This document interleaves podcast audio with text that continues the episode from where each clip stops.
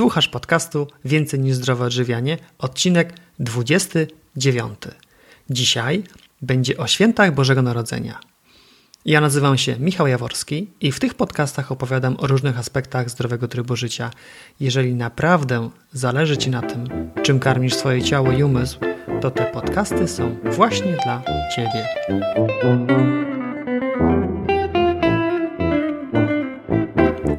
Dzień dobry albo dobry wieczór, jeżeli słuchasz tego o późniejszej porze dnia. Stali słuchacze wiedzą, że zwykle publikuję moje nagrania co dwa tygodnie. Jednak dzisiaj, specjalnie z uwagi na zbliżające się wielkimi krokami święta, zrobiłem wyjątek. Ten i poprzedni odcinek podcastu zostały opublikowane w tygodniowym odstępie. Zrobiłem tak dlatego, aby dzisiejsze nagranie opublikować jeszcze przed świętami, bo ono będzie właśnie o świętach, tych najpiękniejszych, jak dla mnie, o świętach Bożego Narodzenia. Do nagrania dzisiejszego odcinka zaprosiłem Grażynę Michalik, która jest pasjonatką historii regionu, z którego pochodzi. Grażyna była już gościem mojego podcastu. Wspólnie nagraliśmy dwunasty odcinek podcastu, który był o zwyczajach wielkanocnych. Dzisiaj będziemy mówić o zwyczajach bożonarodzeniowych. Będzie trochę ciekawostek, na przykład dlaczego święta obchodzimy 25 grudnia, albo skąd wziął się zwyczaj wysyłania pocztówek. Ale będzie też o staropolskich wierzeniach i o zwyczajach związanych z tymi świętami, jak również o potrawach i o smakach typowych dla świąt Bożego Narodzenia. Zapraszam do wysłuchania. Cześć Grażyna, witam cię serdecznie. Witam Cię również. Nie wszyscy pewnie wiedzą, że Grażyna już była gościem mojego podcastu. Rozmawialiśmy w dwunastym odcinku podcastu. To było z okazji Świąt Wielkiej Nocy. Natomiast dla tych, którzy tego nie słuchali, ja poproszę Cię, Grażyna, o przedstawienie się. Kim jesteś, czym się zajmujesz? Nazywam się Grażyna Michalik. Y, mieszkam w Sztumie. To jest małe miasteczko y, położone w pobliżu Malborka, więc można łatwiej już sobie teraz gdzieś ulokować y, moje miasto rodzinne na mapie. Pracuję w szkole podstawowej, uczę klasy młodsze i myślę, że robię to z pasją. A oprócz tego interesuję się również regionem, który zamieszkuję. Jest to Powiśle. Ja wiem również, że jesteś autorką książki pod tytułem, powiedz. Y, tak, jest to książka Smaki Powiśla. I również w jej oparciu przedstawię, jak te święta wyglądały, przygotowania do świąt oraz święta na terenie Powiśla. Właśnie, bo ten odcinek podcastu będzie opublikowany na kilka dni przed Wigilią i jest to dzień, okres bardzo szczególny i ten odcinek podcastu będzie właśnie poświęcony świętom Bożego Narodzenia, zwyczajom, można powiedzieć, staropolskim. Tak. Dobrze, to może zacznijmy. Ja wiem, że przygotowałeś dzisiaj dla nas kilka ciekawostek. Pierwszą z nich jest sam termin świąt, 25 grudnia. Skąd się wzięła ta data?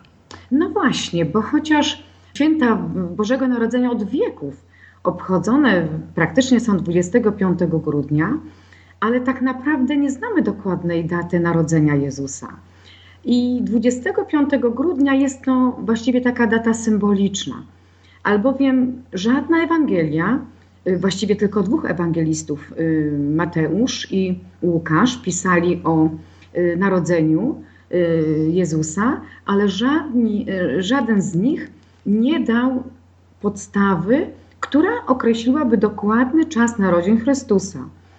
I istnieją próby określenia tej daty.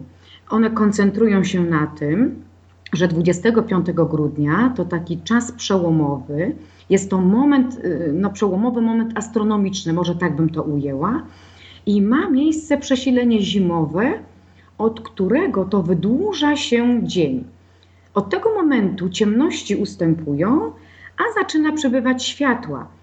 I tak też to umieszczono, ten symbol przyjścia światła, czyli Jezusa, Y, na świat. Człowiek zawsze żył zgodnie z rytmem natury. Przejęło to również chrześcijaństwo, gdzie kalendarz liturgiczny wpisywał się w kalendarz astronomiczny. Tak też właśnie było z Wielkanocą, o której rozmawialiśmy już wcześniej. I do tego też faktu nawiązuje teoria historyczna, która właśnie zakłada zastąpienie święta pogańskiego było to święto ku czci niezwyciężonego y, słońca, właśnie na czas narodzenia Jezusa Chrystusa. Czyli ta światłość tego pogańskiego, by można było powiedzieć, właśnie y, Boga Słońca, została zamieniona na światłość, jaką niósł ze sobą Jezus Chrystus, nową nadzieję, nowe jakieś zamierzenia. Po raz pierwszy z kolei e, święta Bożego Narodzenia zostało wspomniane w kalendarzu rzymskim z 354 roku. E, dokument ten był wykazem świąt zarówno pogańskich, jak i liturgicznych wspomnień, i tam znalazła się właśnie wzmianka o Bożym Narodzeniu. Tak więc te dowody pisane, które są y, zachowane, z których można doszukać się faktu tradycji obchodzenia świąt Bożego Narodzenia, już datuje się od pierwszej połowy IV wieku. Ja może też dodam taką tu ciekawostkę, że bardziej dla pierwszych chrześcijan ważniejszym świętem była Wielkanoc oraz właściwie świętem była każda niedziela na pamiątkę właśnie zmartwychwstania Jezusa Chrystusa. Natomiast Boże Narodzenie było y, obchodzone, ale znacznie później. Istnieje również opis obchodów święta Bożego Narodzenia z Palestyny z 384 roku, a dlatego to wspominam, bo tam jest zaznaczony czas czuwania, czyli wigilii, którą również mamy wpisaną w tradycję naszych polskich świąt Bożego Narodzenia. Dlaczego mówię naszych polskich? Bo nie wszędzie jest obchodzona Wigilia, ale o tym powiem za chwileczkę. Także tak to by się miało tutaj właśnie tego terminu, o jakim tu rozmawialiśmy, dlaczego właśnie 25 grudnia. Czyli święta Bożego Narodzenia obchodzimy już od IV wieku. Tak. A data ich e, odbywania się to przesilenie tak, jesienno-zimowe. Tak, przesilenie właśnie zimowe, gdzie zaczyna przybywać dnia i właśnie do tej jasności, do tego światła przypisuje się również tu wartość y, tych właśnie narodzin Jezusa Chrystusa.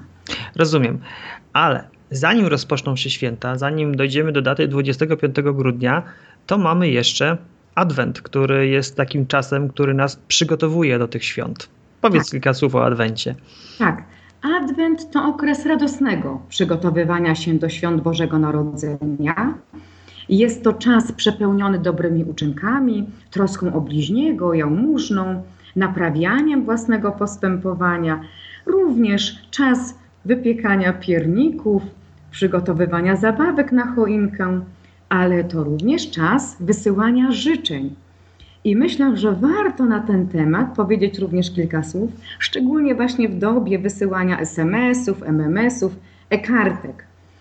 Także warto podtrzymywać tę tradycję i o niej może teraz kilka słów powiem.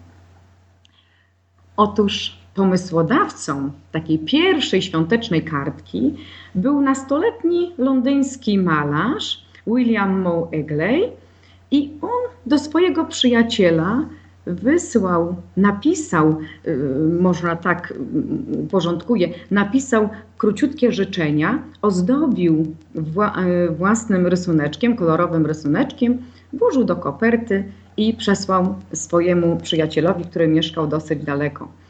No jednakże nie on stał się, jest, jest uznawany za autora, chociaż był inspiracją dla kolejnych twórców.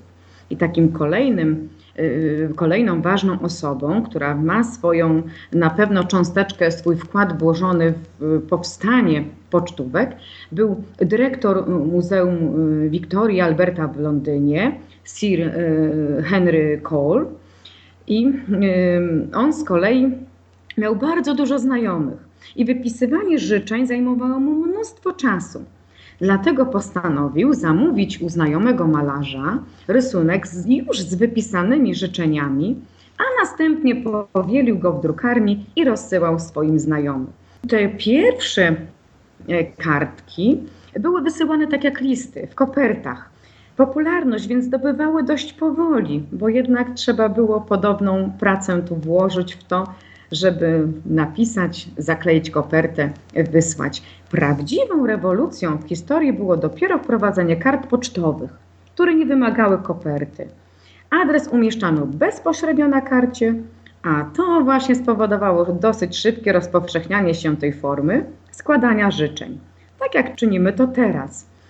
I y, może tu jeszcze dodam ciekawostkę, że w 1900 roku w Warszawie ogłoszono konkurs na nazwę kartki pocztowej w języku polskim. I jury składające się z zacnych członków e, redakcji słownika języka polskiego i innych na pewno kompetentnych osób rozpatrywało pięć propozycji. I były to liścik, listówka, otwartka, pisanka oraz pocztówka. I ta ostatnia nazwa została zgłoszona przez Henryka Sienkiewicza i wybrano właśnie pocztówkę. Stąd mamy termin pocztówka. I te pocztówki wysyłamy z życzeniami do naszych przyjaciół, znajomych. I warto, chociaż szybciej jest nam gdzieś tam wyklikać, y, wystukać informacje i posłać pocztą elektroniczną, warto jednak taką kartkę z życzeniami, która zostanie na długo, nie będzie wykasowana, będziemy cieszyć nią również oko i gdzieś tam w pudełeczku z jakimiś skarbami zostanie na dłużej. Także bardzo zachęcam do wysyłania pocztówek teraz wszystkich z życzeniami świątecznymi. Ja się od razu przyznam, że ja jestem jednak zwolennikiem tych, tego wyklikania, to troszeczkę z lenistwa i tak troszeczkę się uśmiechałam, jak mówiłaś o tej genezie powstawania pocztówek, to jest już nasza nazwa rodzima, że troszeczkę tak potrzeba matko wynalazku. Ten jeden e, mieszkaniec Londynu miał tylu przyjaciół, że zbyt dużo czasu zajmowało mu wypisywanie, dlatego postanowił zamówić obrazek z częścią już życzeń wypisanych. I to tak troszeczkę jest właśnie teraz, że nam jest łatwiej wyklikać, natomiast muszę powiedzieć, że moja żona Tatiana jest właśnie zwolenniczką takiego wysyłania prawdziwych pocztówek. Szczególnie jak gdzieś na jakimś wyjeździe jesteśmy, to pierwsze co robi, to właśnie kupuje pocztówki, nakleja znaczki, no i wypisuje życzenia i pozdrowienia dla znajomych. Wiesz co, może odnośnie tych pocztówek, ja też się przyznam, ja też czasami kupię i wszystko przygotuję, ale tego czasu nam czasami zabraknie w tej chwili, żeby usiąść, napisać i na tej poczcie wrzucić do skrzynki pocztowej. Także też czasami wysyłam, przyznam się po cichutku SMS-y do najbliższych, ale staram się zawsze jedną czy dwie kartki do tych najstarszych moich tu członków rodziny mojej y, wysłać. Tak, chociaż święta Bożego Narodzenia obchodzimy już od IV wieku, to taki symbol, no ja, ja się przyznam, że mi święta się najbardziej z choinką kojarzą, tak z dziecięcych lat. To ten symbol choinka, to z tego co wiem, to od całkiem niedawna z nami jest. Tak, to prawda. Na przełomie XVIII-XIX wieku przywędrował do Polski, ale ym, znany praktycznie w Europie już był od XV wieku. I zwyczaj właśnie stawiania tego drzewka wigilijnego przyjął się, jak już wspomniałam, yy, przyjął się w Niemczech w XV wieku. Najstarsze pisemne świadectwo właśnie o takim ozdobionym na Boże Narodzenie drzewku pochodzi z 1419 roku i dotyczy, opisuje udekorowaną jabłkami, piernikami i orzechami choinkę, która została podarowana szpitalowi Świętego Ducha przez cech piekar, piekarzy Fryburgu. Także to jest takie właśnie zapisane świadectwo, że ta tradycja no, ma dosyć mm, takie mocne korzenie.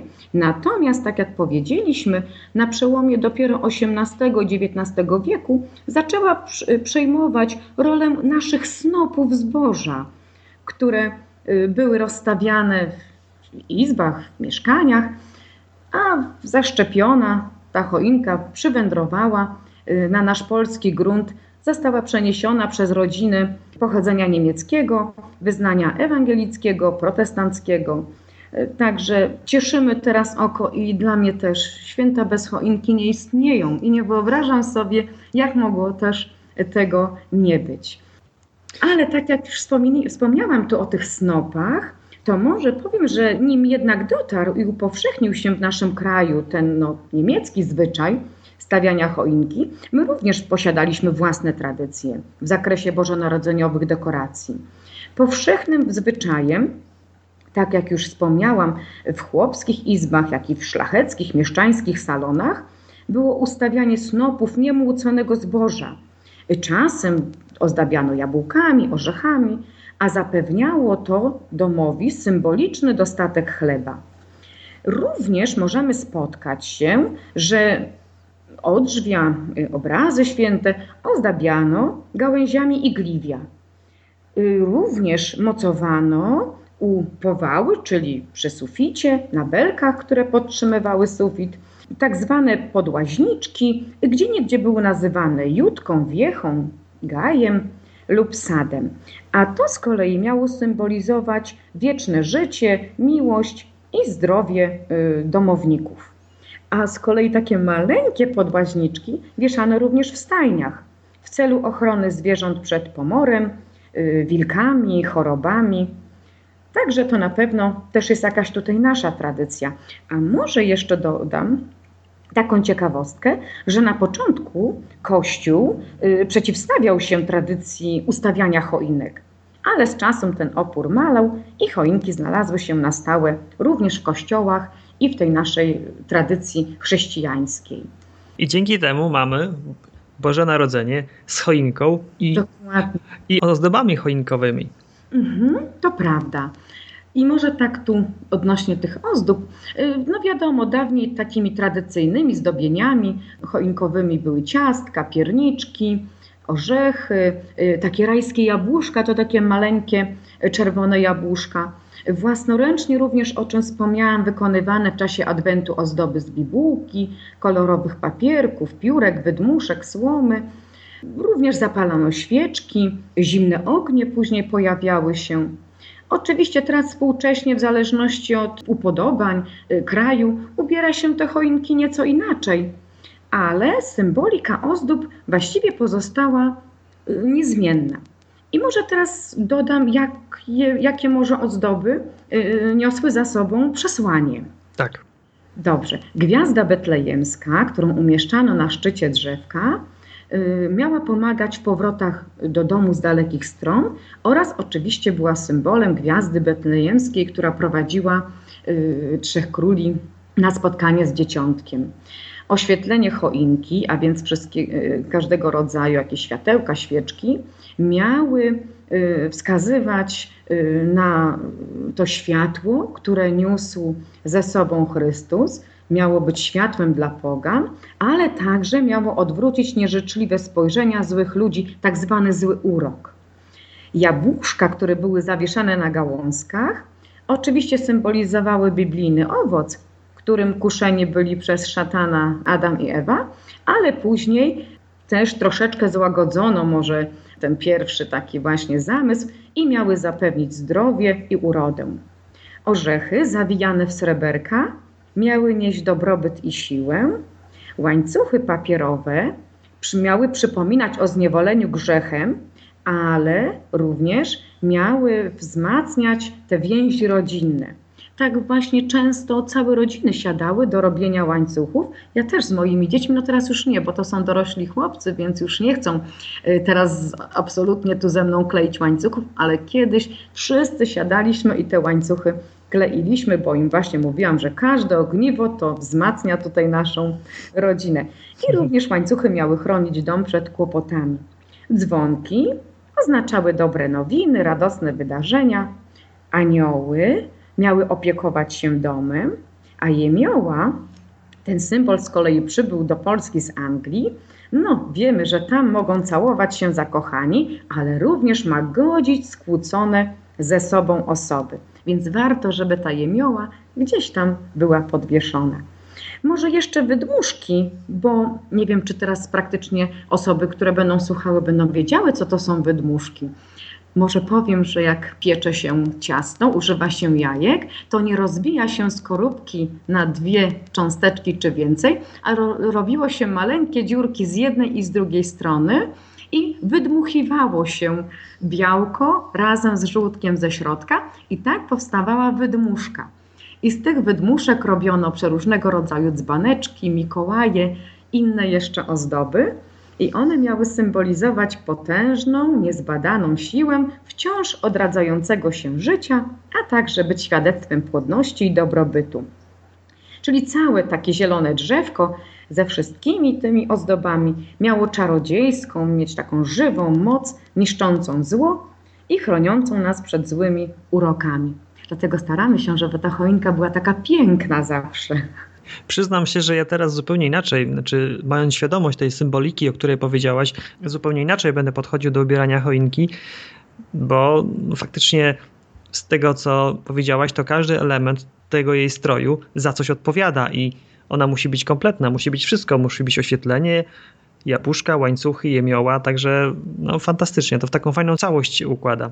Tak, czasami takie przypadkowe gdzieś zawieszamy ozdoby, ale jak właśnie wejdziemy w taką tą tradycję, to rzeczywiście to wszystko miało swoje przeznaczenie, sens, także warto do tego podejść troszeczkę tak inaczej.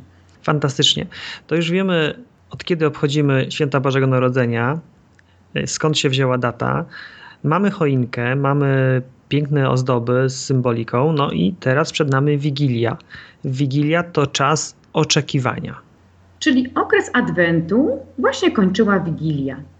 I co też ważne, wierzono, że przeżycie całego dnia Wigilii, nie tylko tego no, cudownego wieczoru, wpływa na przebieg kolejnego roku. Czyli jaka, jaki będzie dzień Wigilii, taki będzie cały rok. Dlatego starano się przeżyć w zgodzie, w dobrym nastroju, bez płaczu i zmartwień. Upominano również, żeby dzieci były grzeczne w tym dniu. Wstawano wcześnie rano, żeby zapobiec lenistwu w kolejnym roku. W ciągu dnia nie ucinano sobie drzemki, aby zapobiec chorobom, żeby nas nic nie zmogło i nie położyło do tego łóżka w kolejnym roku. Obmywano się w zimnej wodzie, aby być zdrowym, rześkim i pięknym w kolejnym roku. Udawano się z rana na polowanie, jeżeli była taka możliwość, aby rok był szczęśliwy i obfity, pokarm w jedzenie, a myśliwym i rybakom dał właśnie y, dobre łowy w kolejnym roku. Nie można było w tym dniu nic pożyczać, aby szczęście i dostatek nie uciekły z domu. A można z kolei było ukraść coś bardzo drobnego, coś, co oczywiście nie przyniosło nikomu żadnego uszczerbku, aby to przyniosło i bogactwo w handlu. W kątach, tak jak już wspominałam, stawiano snopy zboża, które miały y, zapewnić dostatek, urodzaj i pomyślną wegetację roślin. Także starano się, aby już ten cały dzień niósł za sobą jakieś takie właśnie magiczne znaczenie. A tak jak już wspomniałeś, y, Wigilia, kolacja to rzeczywiście była takim pewnym sakrum. To był taki moment przejścia od codzienności do takiego czasu niezwykłego. W tym momencie, w tej chwili, jakby przenosiliśmy się zupełnie w taki inny wymiar. I chociaż Wigilia Świąt Bożego Narodzenia nie jest świętem, jest to dzień pracujący, dzień taki roboczy, ale w polskiej, w polskiej kulturze, tradycji jest to dzień obchodzony bardzo świątecznie i powszechnie uważany jest za najbardziej rodzinny dzień w roku. Chociaż właśnie w wielu krajach nie ma aż takiego znaczenia, bądź w ogóle nie ma wigilii. I spotkałam się również z takim określeniem, że to wigilia to taka uroczystość kręgu rodzinnego. Rozpoczyna się z pierwszą gwiazdką na znak tej gwiazdy y, betlejemskiej. Posiłek poprzedza modlitwa, łamanie się opłatkiem, składanie sobie życzeń na znak pokoju, pojednania, miłości. I wierzono tu, że opłatek ma właściwości dobroczynne, ale również lecznicze, a jego obecność w domu przynosi pokój i błogosławieństwo. Również dzisiaj wysyła się z życzeniami kawałeczek opłatka do najbliższych, właśnie na znak pamięci czy przyjaźni, miłości, tęsknoty za kimś, kto jest daleko i nie może być z nami przy wspólnym stole. Wigilia to również wieczerza postna i pamiętam z dzieciństwa 12 dań. Tak, to prawda. często spotykałam się właśnie z tą magiczną liczbą, liczbą 12 dań, tak jak 12 miesięcy, 12 apostołów, ale jak y, pisałam książkę, to czytałam opracowania dotyczące naszych terenów i może to z racji tego, że były to czas przedwojenny, więc też różnie wyglądało z y, dobrobytem, zamożnością osób. Y, niekoniecznie taka liczba była wymagana dań na stole, ale za to każdego dania trzeba było spróbować, bo pominięcie jakiegoś dania mogło spotkać się, że ominie nas również coś bardzo miłego, przyjemnego w roku następnym. Ale również Wigilia to ten czas cudów i bardzo silnie wierzono, że w tym dniu y, obcujemy z duszami bliskich nam osób. Stąd też pusty talerz, który przygotowujemy, miejsce jednowolne, Mówimy, że dla wędrowca, zabłąkanej duszy, ale również dla tych, którzy odeszli i nie mogą już z nami tej wieczerzy spożywać. Również wierzono, że w tą właśnie czas cudów, noc cudów, zwierzęta mówią ludzkim głosem i mogą przepowiadać przyszłość. Również wierzono, że woda w rzekach, w studniach zamienia się w miód lub w płynne złoto i srebro. Także no rzeczywiście temu czasowi przypisywano bardzo y, znaczącą rolę i taką magiczną moc. Również słoma rozkładana pod stołem służyła po to, aby duchom było wygodnie. My dzisiaj wkładamy sianko pod obrus. Jest to symbol stajenki, narodzenia Pana Jezusa oraz zapewnienia dobrych zbiorów, dobrego wzrostu również roślin. Z kolei resztki wigilijnych potraw i opłatek dawano również zwierzętom, aby się dobrze chowały i były zdrowe. Także tak pokrótce tu może ten czas cudów i czas tego wigilijnego nastawienia się, przyjęcia świąt Bożego Narodzenia, rozpoczęcia y, w naszej kulturze pokrótce przedstawiłam, ale teraz, jeżeli czas pozwoli, to chciałabym przeczytać fragment z książki, o której już wspomniałam wcześniej, Smaki Powiśla, rozdział poświęcony właśnie Bożemu Narodzeniu, które tu było nazywane troszeczkę inaczej. A jak? To zaraz przeczytam. Niewątpliwie święta Bożego Narodzenia należały do najpiękniejszych i najbardziej rodzinnych. Na Powiślu nazywane były gwiazdką. Przygotowywano się do nich w sposób szczególny. Boże Narodzenie kojarzy nam się nierozłącznie z uroczystą wieczerzą, która rozpoczyna przełamywanie się opłatkiem i tym bardziej trudno nam jest uwierzyć, że zwyczaj ten na Powiślu nie był powszechnie znany. Wigilię Bożego Narodzenia przystrajało się choinkę świeczki, pierniki, jabłka, lecz właściwą gwiazdkę obchodzono dopiero w święta. Nie było typowej postnej wieczerzy wigilijnej, nie było zwyczaju dzielenia się opłatkiem ani wzajemnego obdarowywania się prezentami ułożonymi pod choinką. Dzieci ustawiały wieczorem talerze z nadzieją, że im gwiazdka albo gwiazdor w nocy coś dobrego przyniesie. Niegrzeczne dzieci straszono, że im gwiazdka przyniesie rózgę. Zwykle gwiazdką była mama, która również na talerz niegrzecznego dziecka późnym wieczorem lub nocą kładła orzechy, jabłka, pierniki, cukierki oraz jakiś drobny prezencik, niejednokrotnie własnoręcznie wykonany. Talerz taki nazywano bunterteller. Z niemieckiego bunt znaczy pstry o, kolorowy, teller talerz. Inaczej przebiegała wigilia w domach z polskimi tradycjami. Tam przypominała dzisiejszą. Na stole rozkładano siano, przykrywano je białym obrusem i nakrywano do uroczystej wieczerzy, którą rozpoczynano od łamania się opłatkiem i składania życzeń. Postne potrawy spożywano w podniosłym nastroju, ale nie było zwyczaju przygotowywania dwunastu potraw. Dźwięk dzwoneczka oznaczał, że pojawił się święty Mikołaj i zostawił pod choinką prezenty. Po rozpakowaniu paczuszek i obdarowaniu się upominkami, w radosnym nastroju śpiewano wspólnie kolendy. Zdarzało się, że w niektórych domach zapożyczało się zwyczaje z tradycji zarówno polskiej, jak i niemieckiej. Wigilię powszechny był zwyczaj chodzenia z gwiazdką. Chłopcy, zwani gwizdami, przebry, przebrani za kominiarza, śmierć, ułana, kozę, konia, bociana, dziada, babę lub gwiazdkę, obchodzili wieś albo chodzili od wioski do wioski. Wchodząc do odwiedzanego domu tańczyli, dzieciom kazali odmawiać pacierze, płatali figle dorastającym dziewczętom.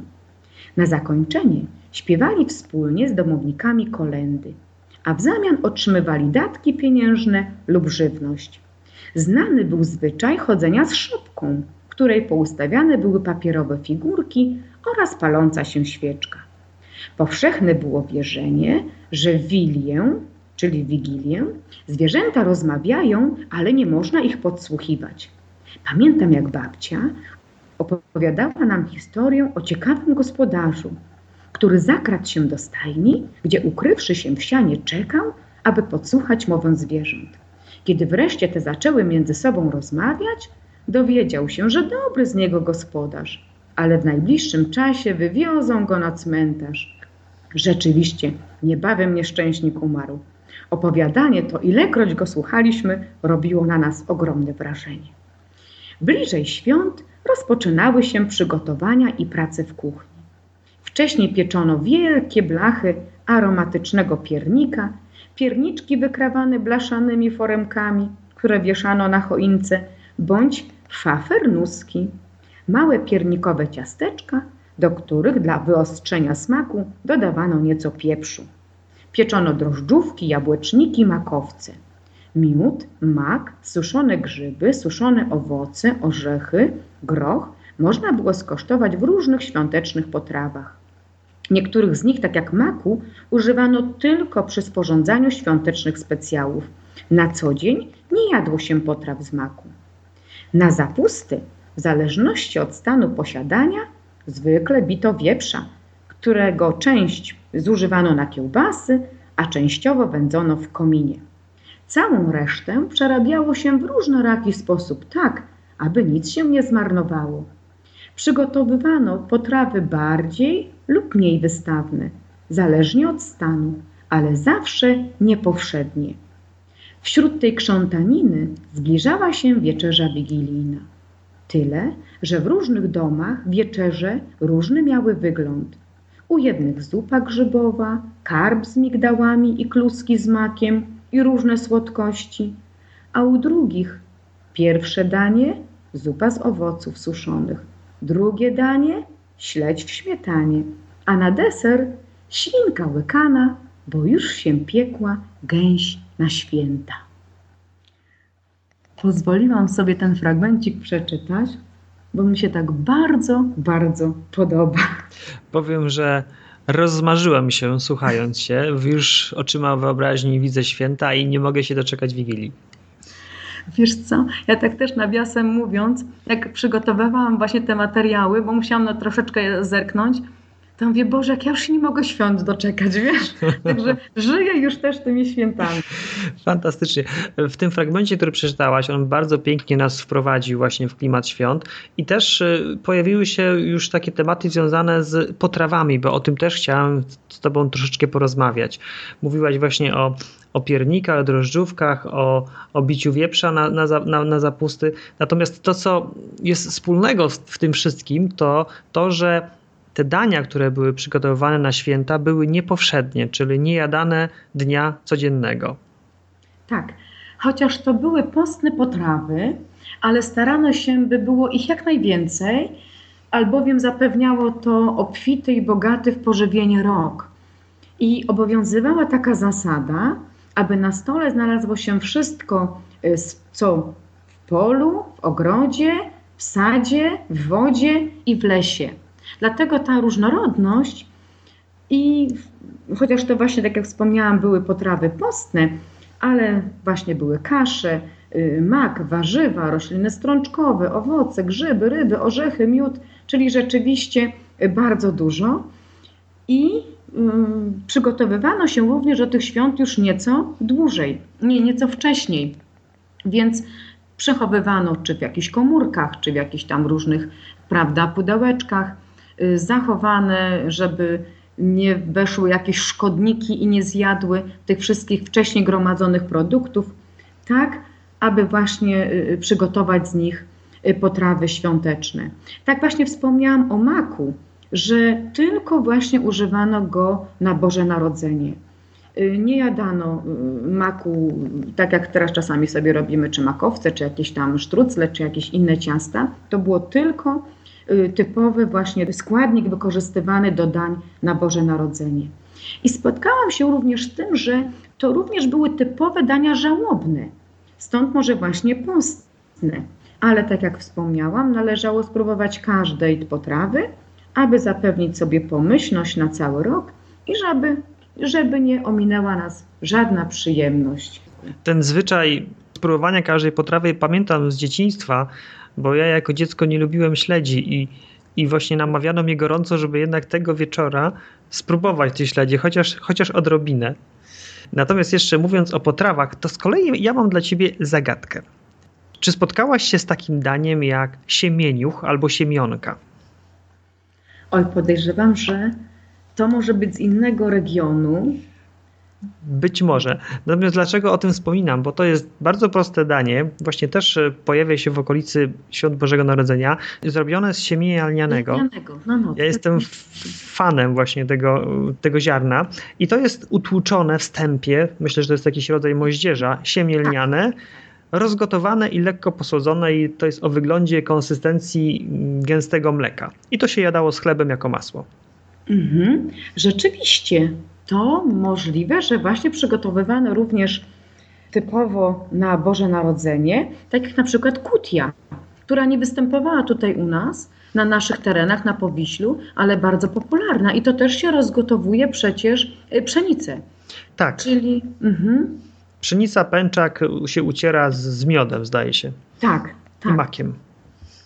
U nas, na, y, może tak powiem o tym Powiślu troszeczkę, jakie potrawy były najbardziej popularne, ale myślę też, że w innych regionach również. Oczywiście zupa grzybowa, barszcz czerwony, zupa rybna, zupa migdałowa, bardzo popularna i zupa z brzadu. To taka ciekawostka. A co to jest brzad? No właśnie, chcę powiedzieć. A domyślasz się, co to może być brzad? Nie wiem, zupełnie. Słuchaj, brzad to są suszone owoce. Mhm. To są suszone jabłka, gruszki, śliwki, wiśnie, trochę po kaszubsku i troszeczkę tak na Pomorzu właśnie tu było nazywane, że jest to właśnie brzad. Czyli zupa z brzadu, z suszonych owoców. I... W, w moim regionie do dzisiaj podaje się na Wigilię właśnie kompot z suszonych owoców. Tak, tak. Czyli jednak ten susz, te suszone owoce, suszone jagody również, bo kiedyś to było bardzo popularne, że suszono właściwie wszystkie owoce, jakie można było zasuszyć dawano właśnie, dodawano, y, y, przyrządzano na, na święta. Y, również karp w szarym sosie z migdałami był bardzo popularny na naszych terenach. Pstrąg na niebiesko. Nie wiem, czy słyszałeś o takim daniu? Nie, a skąd ten niebieski kolor? Zastanawiam się. A już ci mówię.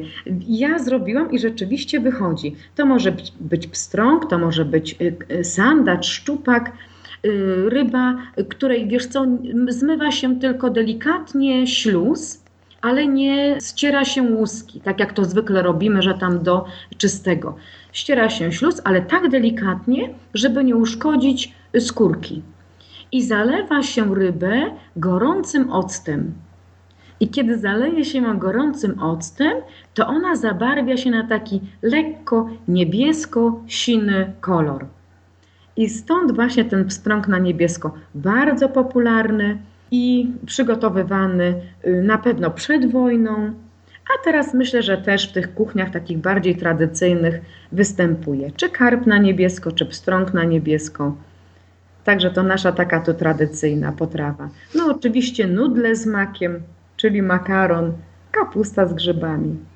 Tak, kapusta z grzybami. pieczona. Gęś? Gęś. Może to z racji tego, że 11 listopada y, było zawsze, y, no w listopadzie y, było bicie gęsi na świętego Marcina i myślę, że te zapasy gęsi, gęsiny były tak duże, że wykorzystywano właśnie gęś czy pieczoną, czy jakieś półgęski, czy inne y, potrawy, ale właśnie z gęsiną. Także też była bardzo popularna na naszych terenach. Rozumiem. Jakieś jeszcze ciekawostki dotyczące dań, czy przejdziemy do nakrywania stołu? Wiesz co, może tylko jeszcze powiem, że bardzo popularne na naszym terenie, na Pomorzu, na Powiślu, były marcepany, które, no wiadomo, ten marcepan taki prawdziwy, robiony z ucieranego migdała z dodatkiem cukru, natomiast w biedniejszych rodzinach y, robiono tak zwane kartofelki. To był no, taki substytut Y, marcepana prawdziwego i robiło się w ten sposób, że gotowane ziemniaki ucierało się z cukrem, pudrem oraz olejkiem migdałowym, formowało się małe kuleczki, otaczało w czarnym, ciemnym y, kakao i to były takie właśnie kartofelki, marcepanki które teraz też jeszcze tutaj funkcjonują na, na tym naszym terenie. Ale marcepanem pachniał każdy dom przed świętami tu właśnie na tych naszych terenach.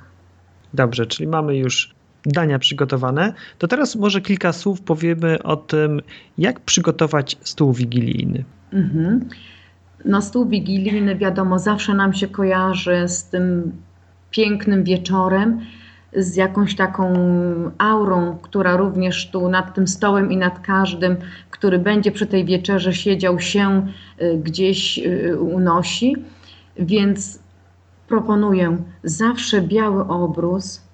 Na tym obrusie w centralnym miejscu talerzyk można położyć pod obrus sianko. Ja natomiast na talerzyku kładam serwetkę i pod serwetkę wkładam sianko kładziemy tam opłatek. Jest to centralna, jakby taka no, część tego naszego, centralne miejsce na stole, gdzie ten opłatek jest. Na pewno ten nastrój, taki, który będzie nam towarzyszył, związany jest również z tym, jak my będziemy się przy tym stole czuć, więc sami musimy być od środka troszeczkę tacy odświętni i zarazem nasz stół też powinien być przybrany niecodziennie, więc mogą tam znaleźć się czy owoce mandarynek, czy rozsypane pieniążki na pomyślność, na pewno piękne, kolorowe serwetki, które można teraz kupić. Może to troszeczkę kłóci się z taką tą tradycją przedwojenną, ale myślę, że jest to tak cudny wieczór, że można jeszcze go bardziej w jakiś taki sposób troszeczkę uczynić cieplejszym i bardziej kolorowym. Na pewno dania, na pewno pierogi, o których nie wspomniałam, a są przecież tradycją, ryby, przeróżnego rodzaju potrawach. Na pewno owoce. Myślę, że znajdą się też miejsce na piękne wazy z zupami. Ja zwykle mam trzy zupy. Przygotowuję barszcz, zupę owocową i zupę grzybową. Zupa grzybowa znika pierwsza, owocowa zjadana chętnie przez dzieci, a barszczyk zostaje troszeczkę na dłużej. Na pewno naszym takim tutaj daniem regionalnym są ziemniaki w mundurkach y, ze śledziem w śmietanie. Także myślę, że ten śledź też na pewno, czy ryby pod różnymi postaciami na tym stole powinny się znaleźć. No i oczywiście my, wyciszeni, pogodzeni ze sobą, jeżeli jakieś są niesnaski. I w takim właśnie uroczystym nastroju powinniśmy zasiąść do tego stołu, przypomnieć sobie właśnie o tych naszych bliskich, ale z taką radością, że na pewno teraz gdzieś są, przyglądają się nam i razem z nami świętują. To bardzo ważna rzecz powiedziałaś na samym początku, żeby sami od środka też być w takim odświętnym nastroju, bo tak. jedną rzeczą jest ta oprawa, którą przygotujemy, czyli stół przykryty białym obrusem. Na jego centralnym miejscu umieścimy talerzyk z siankiem i z serwetką i z opłatkiem. Dużo smacznych dań, może nawet 12. Natomiast e, no, te święta nie odbędą się bez nas, bez tego, co jest w nas i właśnie ten, ten wewnętrzny spokój, pogodzenie się z tym, co może nam nie do końca pasuje. Chodzi o to, tak. żeby być radosnym. I jeszcze bardzo fajną rzecz powiedziałaś. Myśląc o swoich najbliższych, rozumiem, chodzi o tych, którzy już odeszli, to żeby też tak z taką radością myśleć o nich, że oni tak. są w jakimś innym miejscu, może lepszym, i patrzą się na nas i razem z nami przeżywają te święta. Tak, to jest właśnie ważne, takie wewnętrzne nastawienie, bo nic po tej choince i po tym stole, kiedy my sami nie będziemy ze sobą w takiej zgodzie i gdzieś tam będziemy tylko pozorami spokojni, a w środku jednak będzie nas coś gryzło i bolało. Wtedy te święta nie będą takie radosne. Ja myślę, że to jest e, dobra wróżba i takie życzenie dla naszych słuchaczy, żeby właśnie w ten sposób e, podeszli do tych świąt, żeby poszukali w sobie takiego spokoju i tych rzeczy, które ich cieszą i jak najgłębiej i jak najpełniej przeżyli to święta, właśnie jednocząc się ze sobą, ze swoimi rodzinami, aby to był taki szczególny czas. Tak, tego również życzę, żeby właśnie wypełnił nas spokój i żebyśmy byli tacy piękni, jak właśnie te święta Bożego Narodzenia potrafią być piękne, wspaniałe i cudowne. Jak te, które przeczytałaś we fragmencie swojej książki, bo bardzo mi się spodobało. Dziękuję. Grażyna, ślicznie Ci dziękuję za wywiad i życzę Ci wesołych, rodzinnych i radosnych świąt. No ja również Tobie i całej rodzinie i Twojemu dzieciątku również życzę wszystkiego dobrego. Jedno macie dzieciątko, czy więcej? Mamy trójkę. Ach, trójkę, to wszystkim trzem. Każdemu z osobna i wszystkim razem. Życzę wszystkiego dobrego. Dziękuję Ci bardzo. No, dziękuję również. To już koniec nagrania. Jednak ja ciągle jestem myślami w miejscu i czasie, gdzie nagrywałem ten wywiad z Grażyną. Naprawdę. Temat rozmowy bardzo mi się udzielił i już oczyma wyobraźni widzę nasze rodzinne przygotowania do świąt. Strojenie choinki, przygotowywanie smakowitych, świątecznych dań i ten klimat bliskości i serdeczności. W tym momencie podzielę się z Tobą jeszcze jednym bożonarodzeniowym zwyczajem, który wspólnie z moją rodziną i serdecznymi przyjaciółmi kultywujemy już od kilkunastu lat. Otóż co roku Zwykle w sobotę poprzedzającą tę prawdziwą wigilię spotykamy się w grupie przyjaciół, aby zrobić sobie swoją wigilię. Nazywamy ją Wigilią ze znajomymi. Ci znajomi to paczka przyjaciół, którzy poznali się będąc jeszcze w szkole średniej. Po ukończeniu szkoły średniej większość z nas poszła w swoim kierunku, jednak jedna z osób z tej paczki, Kasia, postanowiła to zmienić, organizując pierwszą wigilię ze znajomymi. Początkowo zbierało się kilka osób z tej paczki, sami single, bo byliśmy jeszcze wtedy małolatami. Jednak już od samego początku wprowadzono zwyczaj, że każda przychodząca osoba przynosi jakieś danie wigilijne i że co roku spotykamy się u innej rodziny, w innym domu, mieszkaniu, taka rotacja. Z czasem pojawiało się coraz więcej osób ze Starej Gwardii. Niektórzy zaczęli przyprowadzać swoje sympatie i z roku na rok gromadka na naszej wigilii ze znajomymi robiła się coraz większa. Później pojawiły się dzieci. Na ostatniej wigilii, rok temu, było nas około 20 dorosłych i prawie drugie tyle dzieci. Niezła banda. Na każdej takiej wigilii jest oczywiście Mikołaj, drobne upominki i śpiewanie kolęd. Jednak to, co mnie szczególnie urzeka w naszych wigilijnych spotkaniach ze znajomymi, to jest to, że nam się po prostu chce. Mało tego. Ja, moja żona Tatiana i teraz już nawet nasze dzieci z wielką radością oczekujemy tej wigilii ze znajomymi. Niesamowite. I jeszcze jedno. Ja i moi przyjaciele z tej paczki jesteśmy wyjątkowymi szczęściarzami, bo każdego roku mamy nie jedną, ale dwie wigilie. Tak, to nasze ostatnie podcastowe spotkanie przed świętami i w starym roku 2015. Życzenia świąteczne już składaliśmy Tobie wspólnie z Grażyną podczas naszej wcześniejszej rozmowy. Skorzystam jednak teraz z okazji, aby złożyć Ci życzenia noworoczne. Życzę Ci, aby nadchodzący rok był dla Ciebie pełen wyzwań. Życzę Ci, aby każde wyzwanie było dla Ciebie lekcją, dzięki której z tygodnia na tydzień, z miesiąca na miesiąc i z roku na rok będziesz stawała się, stawał się jeszcze lepszym człowiekiem. Życzę Ci, aby proces ten dostarczał Ci wiele radości. Radości, którą będziesz zarażać ludzi wokół siebie. Życzę Ci w końcu, abyś za rok pomyślała, pomyślał, to był najpiękniejszy rok w moim życiu. Wszystkiego najlepszego i do usłyszenia w kolejnym odcinku. Cześć.